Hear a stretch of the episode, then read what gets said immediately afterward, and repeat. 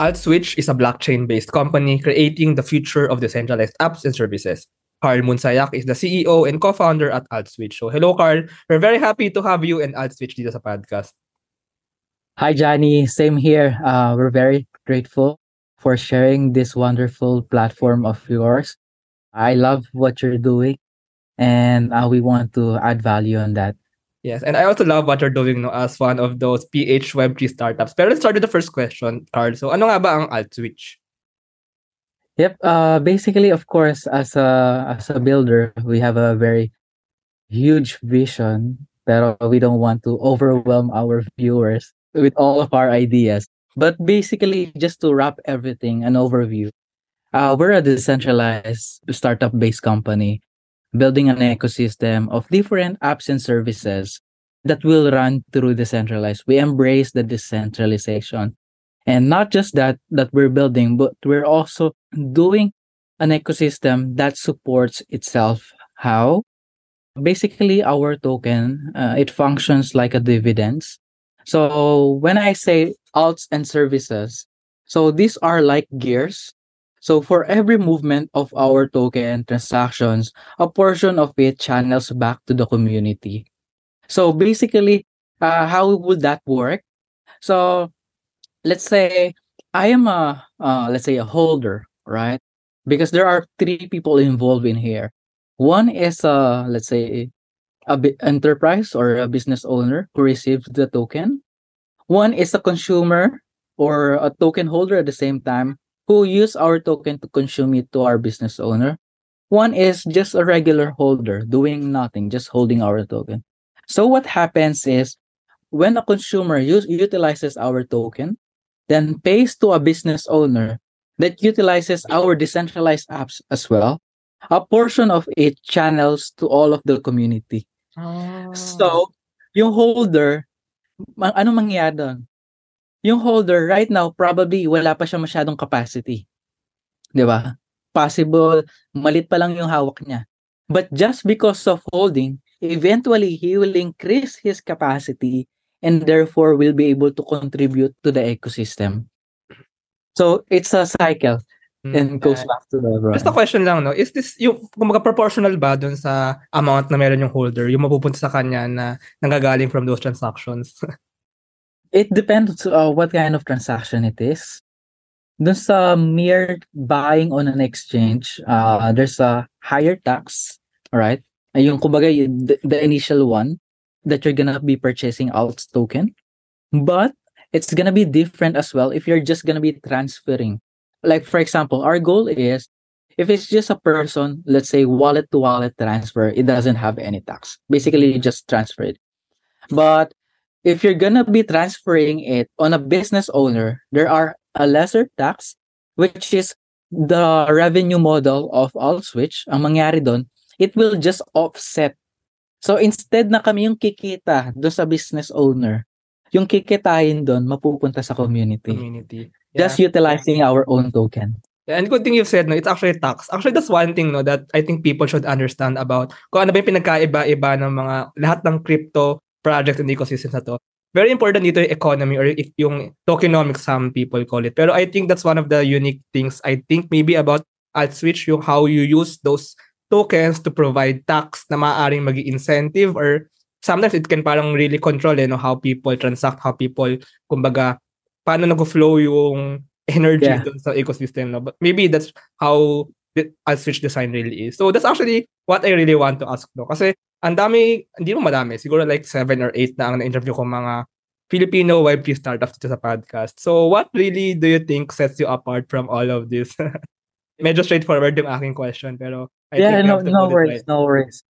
Well, uh, of course, pinakauna dyan as a startup, it's very important that your team sets, uh, kumbaga, stands out from everyone. So in this way, we made sure all of the members, the co-founders, are here to provide an excellent job for AltSwitch.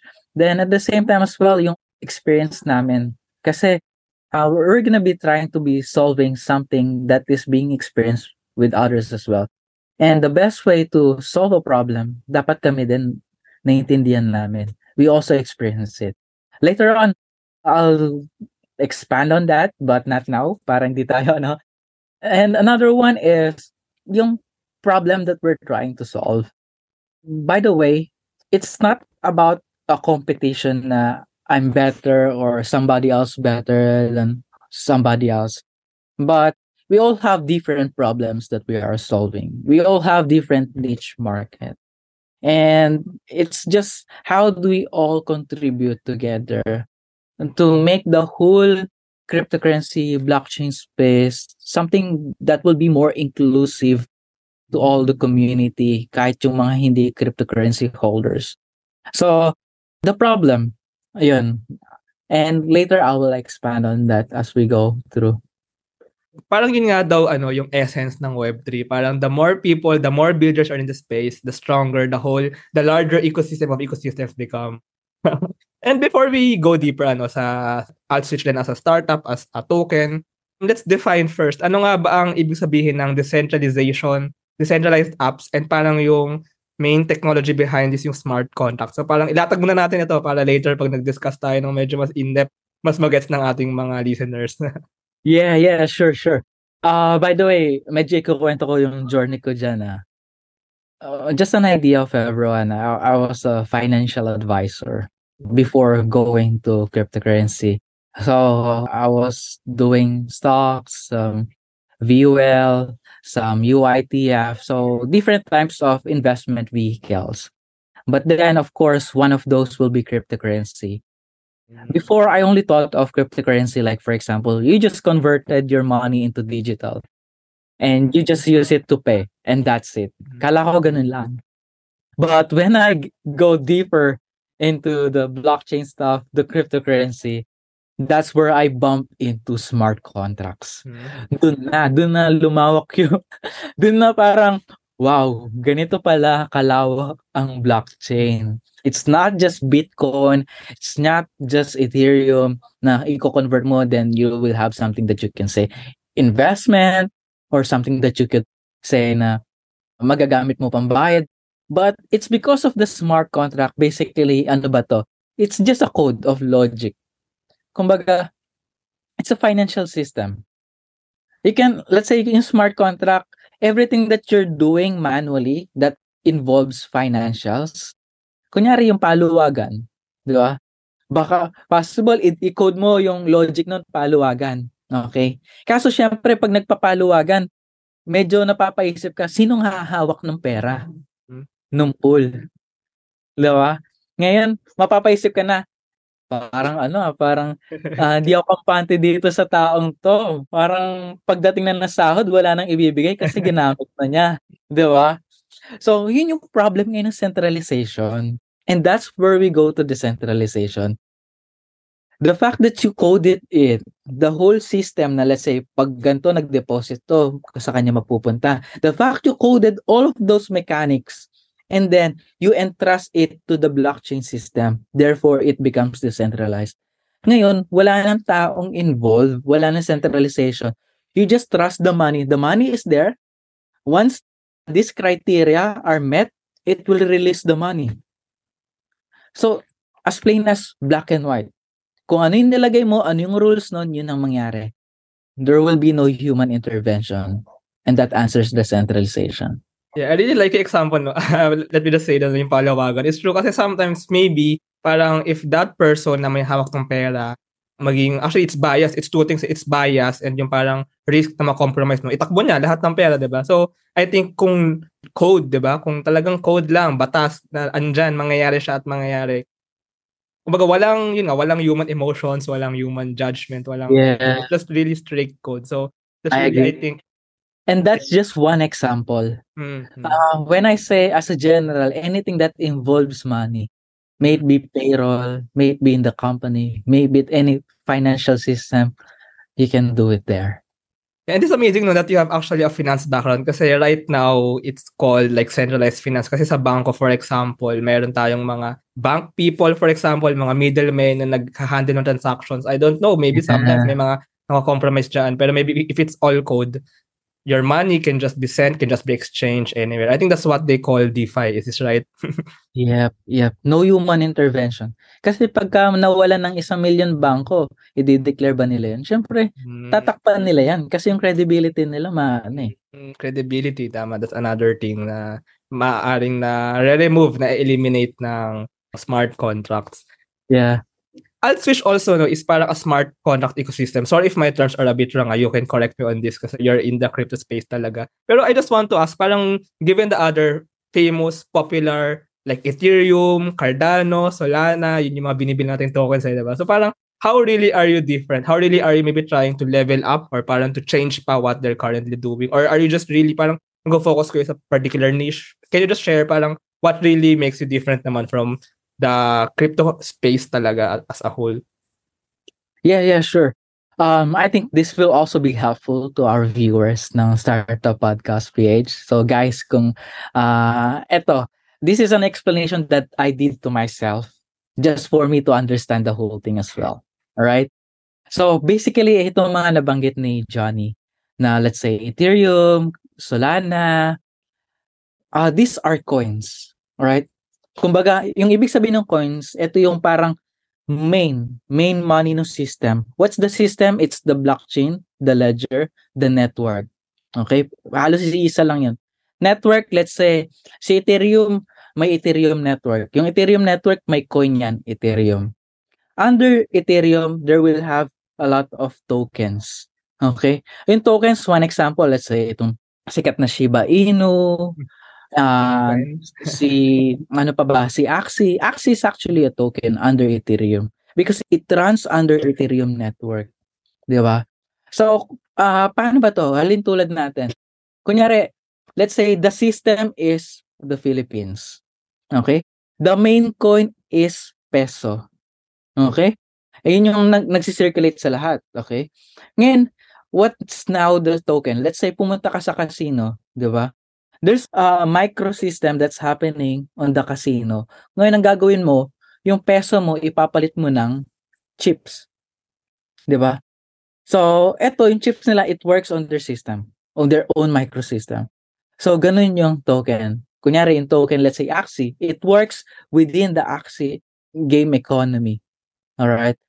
So, to answer how we are different, for us it's also because of what we're doing okay? It's not again uh it's never our inspiration that uh yes it's good to compete but i think it's better to complement right when i say complement you are complementing their success that they were able to build and build on top of that.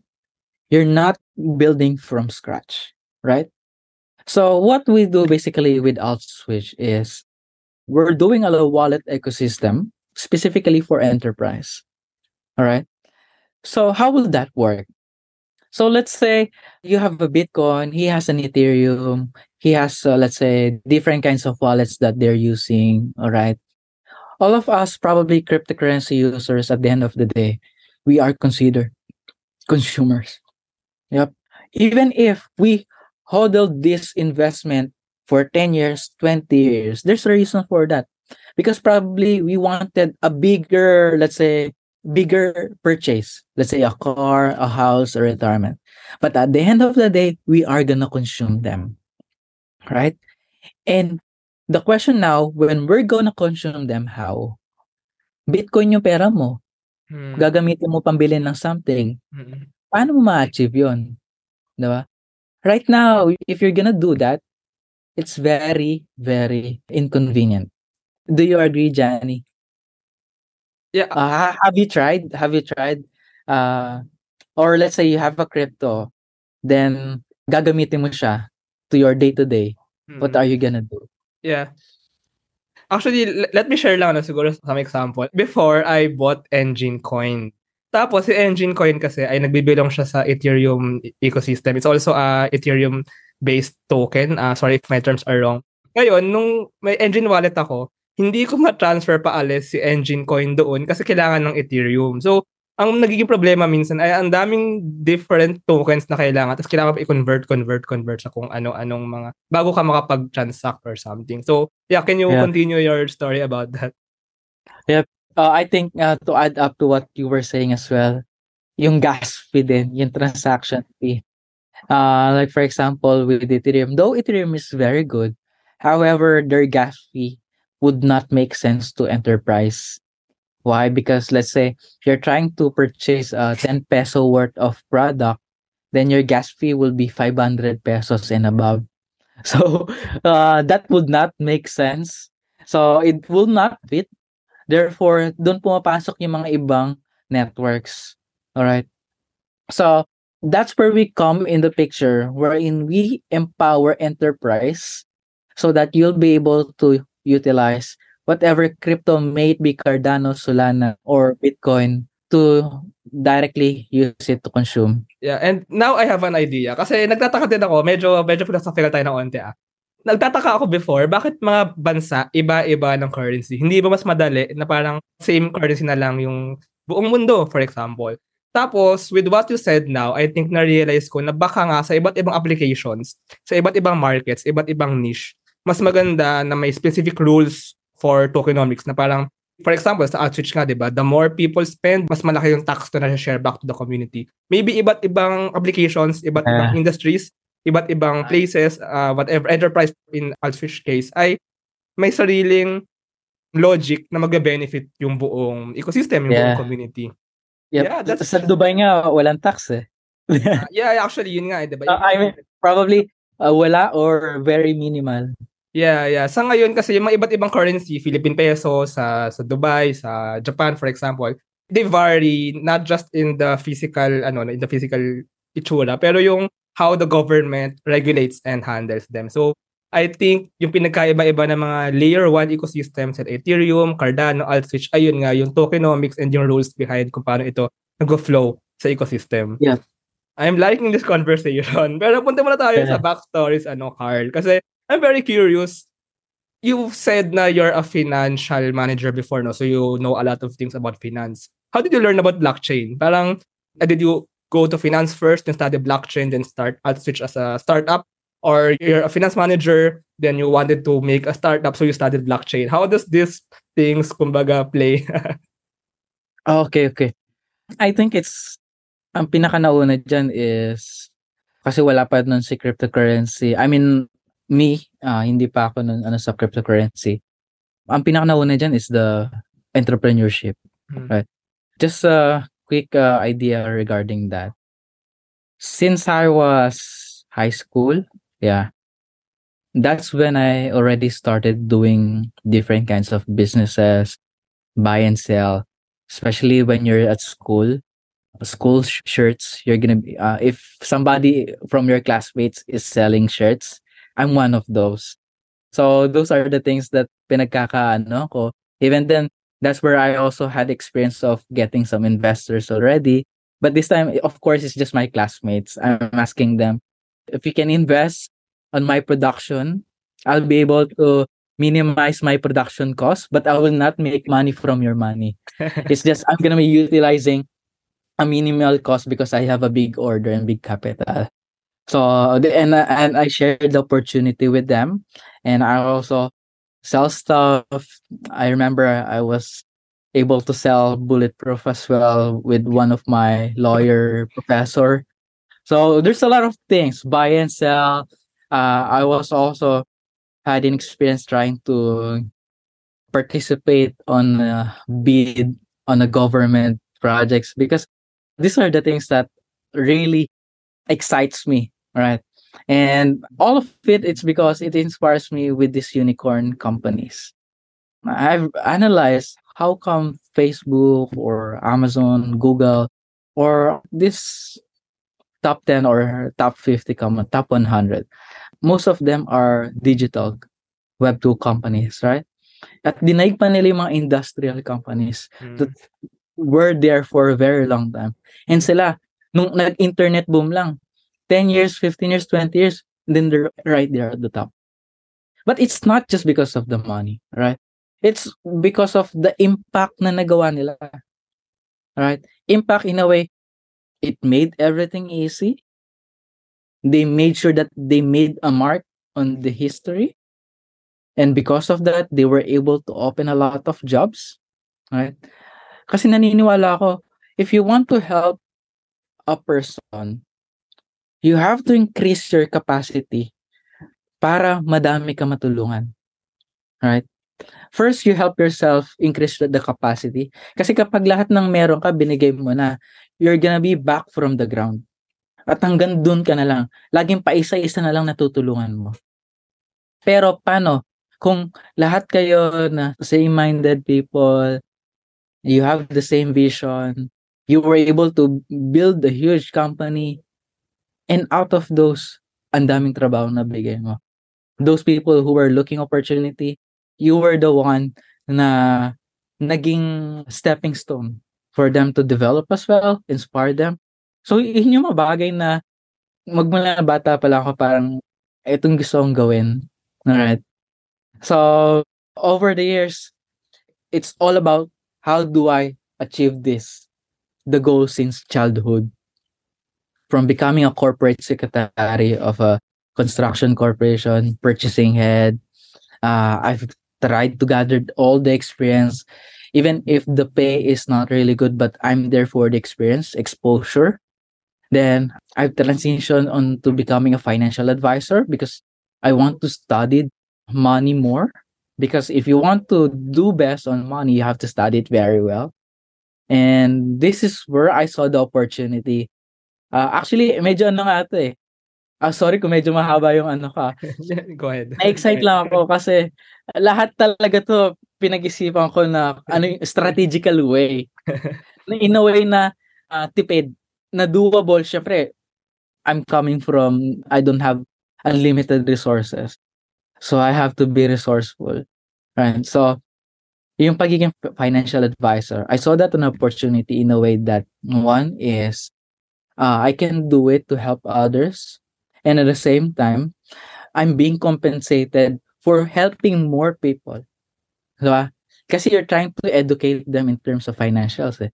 The better you do it, the best that you are compensated. Next naman is yung mga trainings. Without this, you're gonna be paying for tons of trainings. Yung workshops, babayaran mo yan. But because you became a financial advisor, the company educates you and equips you as the best financial advisor for free. Minsan may pagkain pa nga. Alright? Pero kidding aside, yun, yun lahat yung inisip ko wherein, yun, ah, check, check, check lahat to. So, magagawa ko to. Tapos, nung nasa financial industry na, ayun, yun yung tulad ng nabanggit ko kanina, na link na into cryptocurrency. Hmm.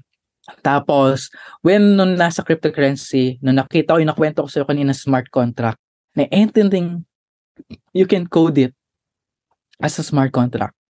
That's where I saw a golden opportunity. Wherein, ay, itong naiisip ko, pwede ko pala itong i-implement sa smart contract, i-run on the blockchain for a less cost, and it would involve a lot of people and, and it will already be inclusive across the world. Di ba? Kumbaga, borderless na yung reach mo eh. Doon ko nakita ulit yung check, check, check, check. Okay, let's do this. Wow. Ito na yun. I know that feeling no, na parang, parang biglang may opportunity na parang you, that's what you've been waiting all along in your life na check, check. Yeah.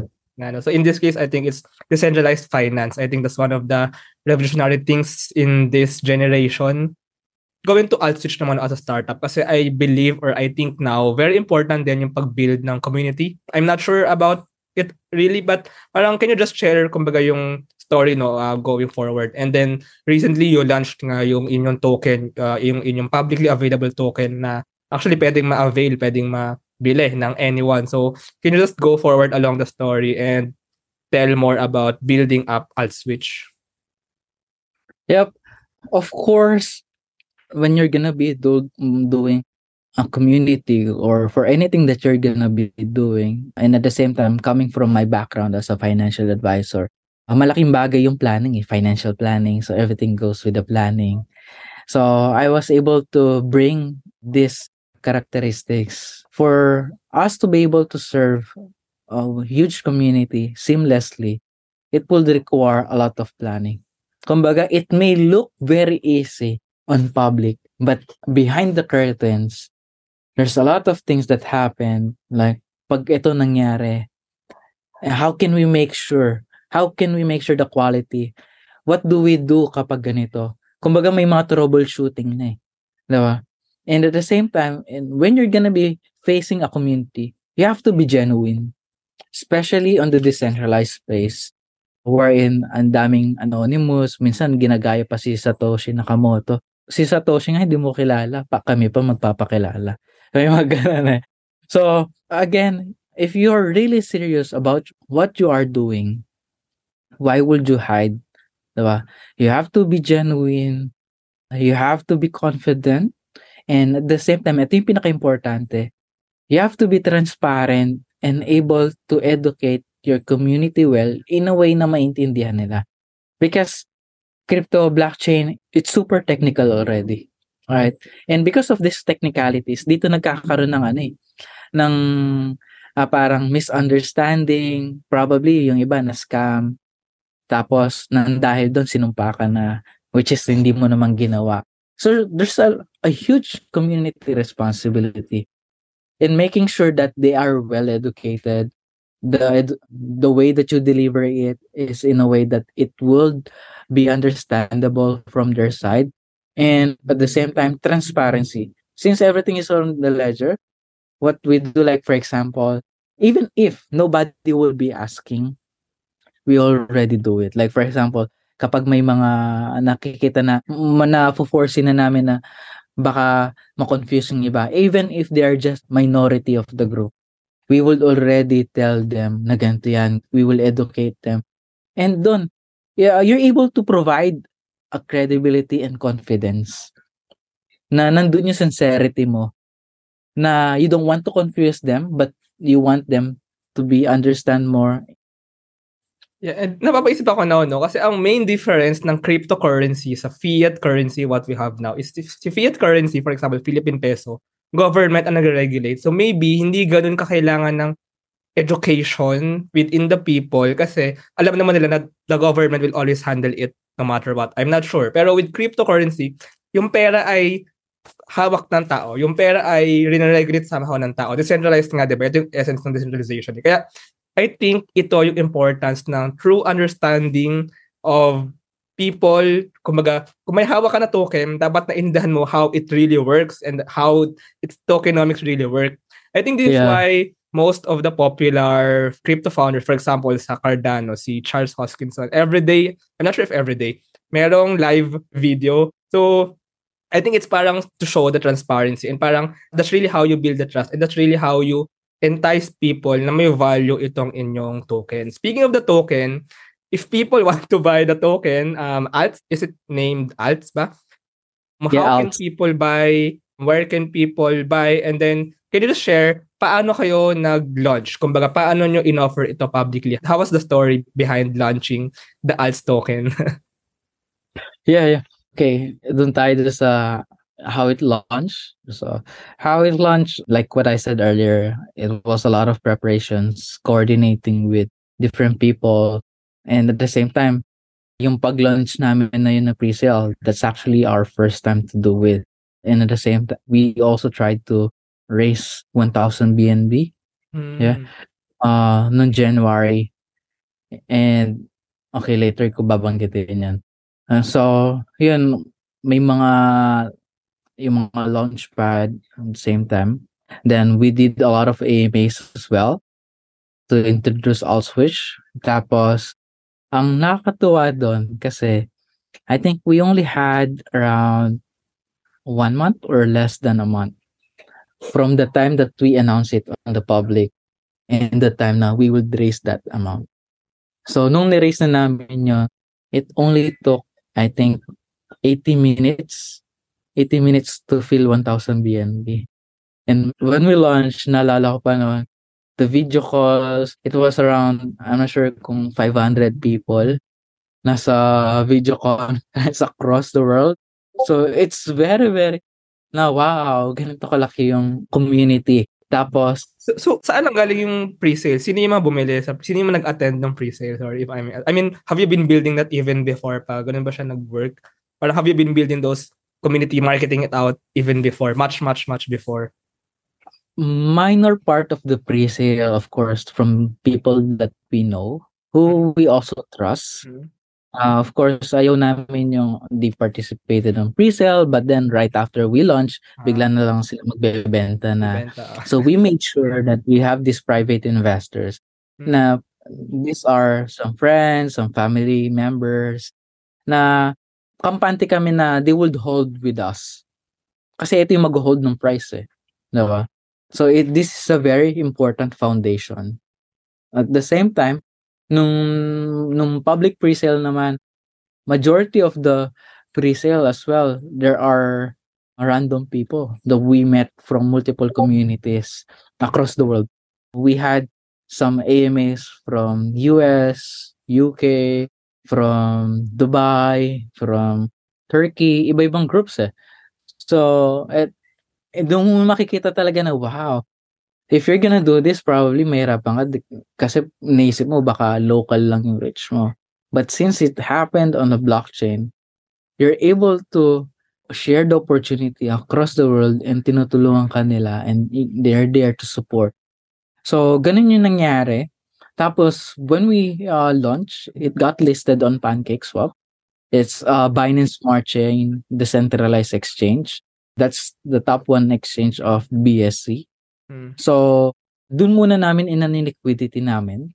Tapos, we are now on a pace of our token wherein we had to upgrade it. Upgrade in a way that the token should adapt to the developments of our product. So, basically, ano ba tong product na to? Ito yung enterprise wallet for enterprise. Right? Kasi tulad ng nabanggit ko kanina, there's a lot of wallets and we don't want to compete anymore with those wallets. Pero yung mga wallets kasi, let's say yung soft wallets, they're more of a B2C. Right? Like for example, you have your MetaMask, Trust Wallet. Uh, those are designed only for your personal custody, send and transfer, and that's it. Right? However, I remember I'm also utilizing the same.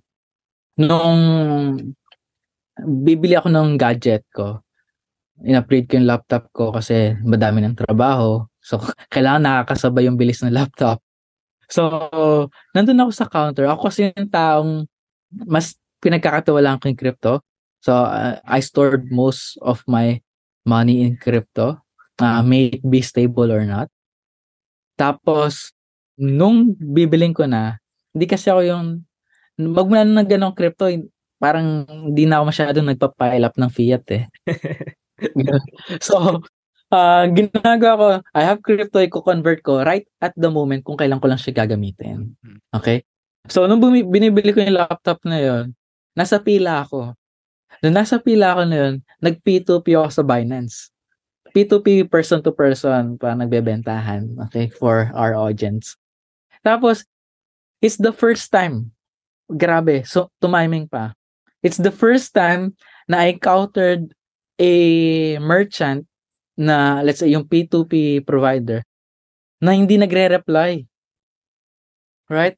Pero sinabi ko dun sa ano, eto na yung laptop, pinunch na. Okay? So just imagine, katabi ko yung merchant, yung ano, nandun lang ako, nakatingin ako sa cellphone ko, wait lang sir ah, di pa po nagre-reply. so nakakaya, ako inisip ko, inisip, may pambayad ba talaga tong si Carl? Bibili niya ba talaga yung laptop? Eh ako yung nap- nantay yung reply ng tao. So, it already reached a point wherein I have to appeal. It was already more than 30 minutes. Just imagine, 30 minutes, nakatayo lang doon, waiting. Tahan lang kami ng tao. So, right at the moment, that's a problem na na-realize ko, it should be improved in the future. And we, if we ask these people based on our interviews as well with different backgrounds in cryptocurrency, we ask them, five to 10 years from now, what do you think ang maka- kaya mong gawin sa crypto mo? Magagamit ko na siya pambili. Halos pambili. And on my day-to-day basis eh. Now, when I ask them, bakit hindi mo ba ito magagawa ngayon? Hindi pa eh. Why? Kasi wala pang tumatanggap. Diba? So, basically, if you know crypto, let's say I'm a business owner, may business ako, I can just create a soft wallet. Alright? And let's say I have business, I can now accept crypto payment. Alright? Kaso nga lang, I also have a friend who's using soft wallet. Nanonood siya ng YouTube, uh, ng, let's say, installation guide, gano'n. Tapos may napindot siyang link. Do you know what? By the next day, he lost 600,000 pesos. Just by clicking a link, he lost 600,000 pesos. His crypto are on soft wallet. And this is just an individual case. Just imagine, in just a snap, wala lahat ng pera. Di ba? And does this look attractive for business owners? Like for example, may business ka, 10 million ang pera, nandun, millions of money nandun. Eh pag na-compromise yung soft wallet mo, the fact that you know that you comp- that your, wallet is compromised, your money is already gone. Hindi yan parang, ay, mahahack ako, imumove ko muna pera ko, tapos hackin mo na ako. Hindi ganun eh. Na-hack muna ako, nawala na yung pera ko, tsaka ko nalaman. Di ba? And just an idea, yung mga big institutions na declared, okay, ito mga big institution lang ito, ah, mga verified. It already amounted to, I think, dahil bumaba yung crypto, around 40 billion dollars. Okay? 40 billions of dollars stolen assets just because nako-compromise yung soft wallets nila. And again, this does not look attractive for business owners. Yeah. Right? If we want this 5 to 10 years to happen now, there has to be a better wallet infrastructure specifically for business owners. Okay, And that's where AltSwitch comes into the picture. yes. So if you want this to happen as well, and if you feel like you're also a a business, uh, let's say, even if you're not a business owner, right? Kasi kung business owner ka, regardless, because you're making money on traditional finance, but you are not making money from the cryptocurrency side. People are putting money in cryptocurrency, and there's no way for you to have a pipeline and capitalize on that. Mm. So if you're a user, uh, you're probably an investor or looking for something or something you think that will create an impact or as a consumer ka lang, gusto mo crypto magamit mo in the future. Mm. Well, I'm trying to invite everyone who would want to help us be part of this journey so that we can make that a possibility as soon as possible. Actually, yeah. Uh, first of all, no, share ko lang no, na I can relate dun sa problem kasi to be honest, ngayon ko lang i-share to publicly na nangyari din sa akin from my soft wallet, nawalan ako ng 100,000. Worth, actually, BTC siya na nawala. Wow. And then, Ah. dati pa yun, 2017, I, eh, 20, I think 2018 maybe. So, now, now umangat na yung price niya. So, medyo masakit Sorry yun. to hear. Tapos, I mean, nakaget over na ako. And then I think one of the issues here kasi cold wallets or I don't know, hard wallets ba ang tawag nila, yun yung mga physical, Device. how do you call, device that people now use to store cryptocurrency. Pero ang problema naman is maaring matagal or bubuhatin mo, eh, dadalhin mo pa, matagal mag, maglipat if you want to buy a laptop. Yeah. So, true na kailangan ng mga soft wallets na nasa smartphone, na, kumbaga, na access sa smartphones. Now, ang problema sa soft wallets is yung security. So, I Yeah. think, yun yung kumbaga trade-off that you're trying to solve with AltSwitch, ano, yung smoothness ng transactions, mabilis siya malipat, ma- ma- mabilis siyang ma-convert, ma-access ng ibang tao, at the same time secure. So, that's a big problem right now, I know, with the cryptocurrency space. And what I really like about what you've said with all these things, kasi you're focused on one niche for enterprises, for businesses, pero you're designing the tech, the architecture of AltSwitch, of its tokenomics, of how, kumbaga, yung taxation process, kumbaga, and even yung wallet, even yung, kumbaga, yung alternative products pa na meron kayo within AltSwitch, all to solve those problems of those specific niche. That's really why I like AltSwitch now, and I'm sold, kumbaga, I'm bullish, wow. Oh, thank you, thank you, Johnny. yeah, so I really want to say that no, I'm really convinced and I'm really happy that that you get to share all of those things in this platform. So just to end this conversation, ano, Carl, thank you really for all those sharings. What do you really see with AdSwitch pa in the farther future? Maybe in longer pa. So parang ano ba yung nakikita niyo future really for the crypto space in the Philippines and how you're kumbaga disrupting really? I mean, are you also parang gonna venture beyond enterprises or really focused kayo on solving or kumbaga allowing or providing enterprises to use crypto? Yeah, sure. Uh, basically, just to give you an idea, that since nasabi mo rin na are we just gonna stick with enterprise?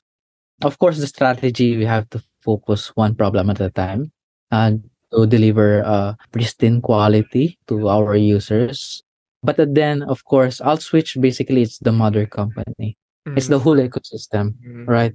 And under that, that's where I told you there will be multiple gears that will be pushing this channeling of dividends to all the community. Kumbaga, mm-hmm. ako, I consume, a part of my consumption goes to somebody on the community para magkaroon din siya ng pera. At the same thing happens to me as well. Somebody else is also consuming. I also receive from that. So, nawawala yung middleman. Right? Nawawala yung middleman na, okay, yung tax nyo, akin muna lahat. Ililipat Tapos, exactly. oh, dito ko muna ilalagay, yung iba ibubulsa ko. Eh. Hindi ganon. diba? Everything is happening in decentralized.